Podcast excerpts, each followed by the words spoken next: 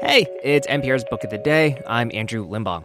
I don't know if I'm being a weird tinfoil hat type person about it, but you are not going to catch me out here doing one of these uh, 23andMe DNA tests. You know, beyond the privacy issues around it, there's just things about myself and my heritage that I know and, you know, I don't know, I'm not super interested in fact checking.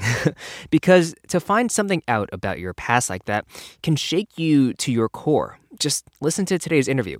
It's with Carmen Rita Wong. Her mother is Dominican and her dad is Chinese, except her dad isn't Chinese, actually. Her memoir, Why Didn't You Tell Me, is all about finding out the truth and how that shaped her identity. And she talks to NPR's Ailsa Chang about keeping ties to her Chinese roots, even if she's not Chinese at all.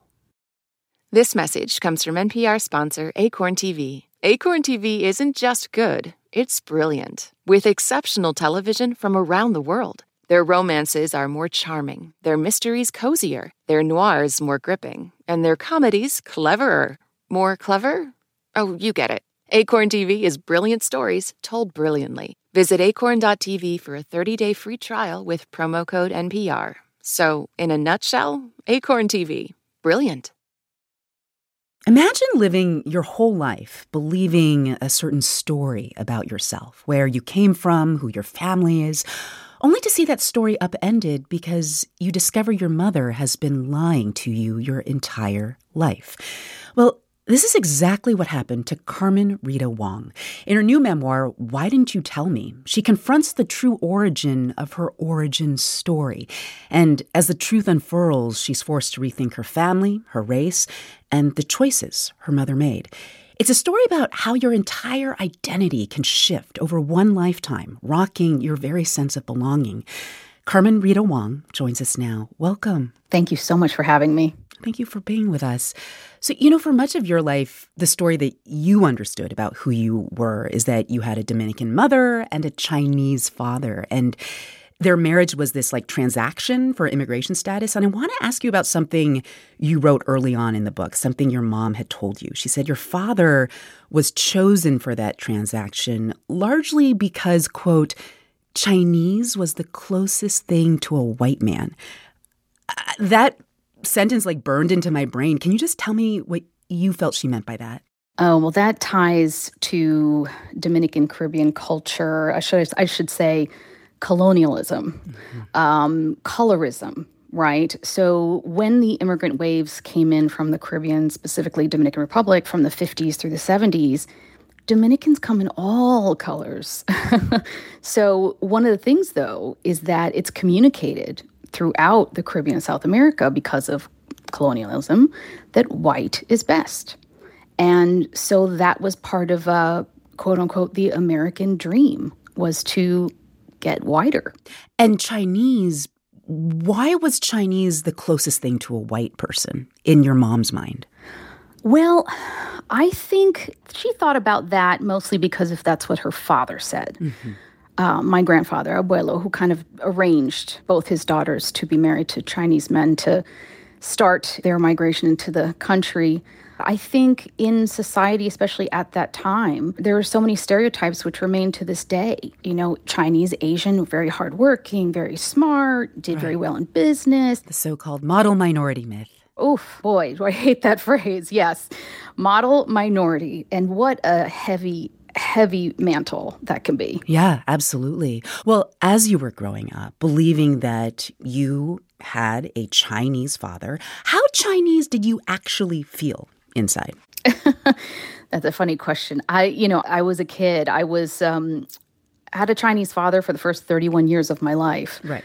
And even though they were separated, he was very much my father in all the ways that fathers are fathers if they're engaged still in their kids' lives. And we should just explain for our listeners who might be a little confused is because you later on in life learned that the person you thought was your father was not actually your father. Yes, uh, of course. That's but that's only one big reveal of many, right. as you know. Right. I don't think it's even the biggest in some ways. It's one of the most painful if only because it is so tied to race and culture. Yeah. Well, the heart of this book, you know, it explores the specific relationship between you and your mom. Like she was the teller of your story, the keeper of the secrets that you would later discover. Can we just step back? Like, how would you describe your relationship with your mother as you were growing up? Oh, difficult. In many ways, she made me the parent. I was the oldest. I took care of everybody. She had me do a lot of things and treated me like an adult. So, of course, that's going to cause problems because I was a child. You know, it's like, wow, where did my childhood go? Right. Well, she was struggling with her own burdens. Like when she ends up leaving, at the time, your Chinese father, Papi Wong, and marries a white man, you all move from New York City to New Hampshire. And you call your new white stepfather, Marty, your mother's quote unquote white knight, one who extracted a price from her. Looking back, how would you describe what that price was? Oh, disconnection. Disconnection the mantra in those days was, you know, America's a melting pot, and it was all about assimilation. But assimilation into what? Assimilation into white America. What that meant for her, though, was not only did we leave behind a city that we loved so much, but a city filled with people that looked like us. We could just exist and coexist to a place where we knew no one, we had no family, and we stuck out because we were the only non white people there. She became very isolated so it extracted a big price from her, wanting to have this American dream. Yeah, I was so struck that the only time she made Dominican food was when Marty was not home. I got the sense that it wasn't allowed, yeah. to be honest. Like, this was, we weren't allowed to speak Spanish, and these were his rules. We did not eat, and nor did my mother ever cook Dominican food for any of us or Chinese food unless he wasn't home. So just in that, you can see like what a shock it was to go to a place where basically everything that defines you is erased, which makes you feel very unmoored. It then eventually becomes even more confusing as you discover the secrets your mother kept from you while she was alive. And I don't want to give away the exact details of what you ultimately discover, but there is this larger question you ask, and that is how do you let go of your racial identity after you have held on to it for so long? Yes, I say in the book, how do you stop being Chinese? Mm-hmm. You know, it's you can't erase the first 31 years of your life. Right. That you had these two parents that happened to be of these races and ethnicities. That was your experience. Now, to f- discover biologically that I'm not is one thing. And I get that, and I've accepted that, of course. But I don't say now I'm Dominican Chinese. I say I'm Afro Latina, but I say I was raised Chinese. Mm. Um, and that's all I can say.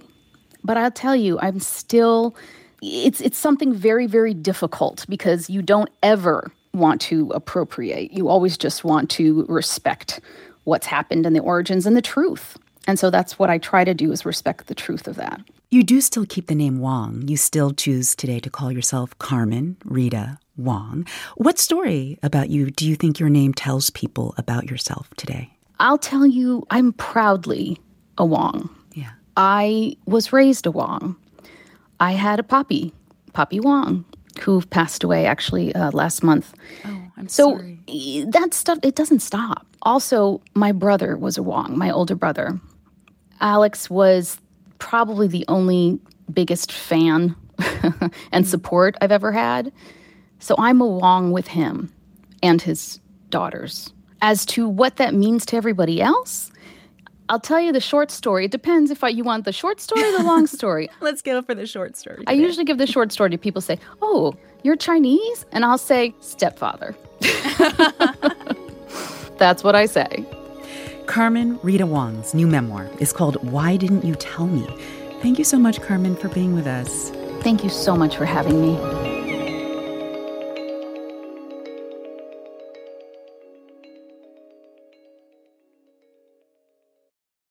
This message comes from NPR sponsor Shopify. Shopify is the global commerce platform that helps you sell at every stage of your business from the launch your online shop stage to the first real life store stage, all the way to the did we just hit a million orders stage, Shopify's there to help you grow. Sell without needing to code or design. Just bring your best ideas and Shopify will help you open up shop. Sign up for a $1 per month trial period at shopify.com slash NPR. This message comes from NPR sponsor Capella University. With Capella's FlexPath learning format, you can earn your degree online at your own pace and get support from people who care about your success. Imagine your future differently at capella.edu. This message comes from The New Yorker. What makes a short story work? Explore the minds of writers like Ottessa Moshfegh and George Saunders on the New Yorker Fiction Podcast to find out. Listen to the New Yorker Fiction Podcast wherever you get your podcasts.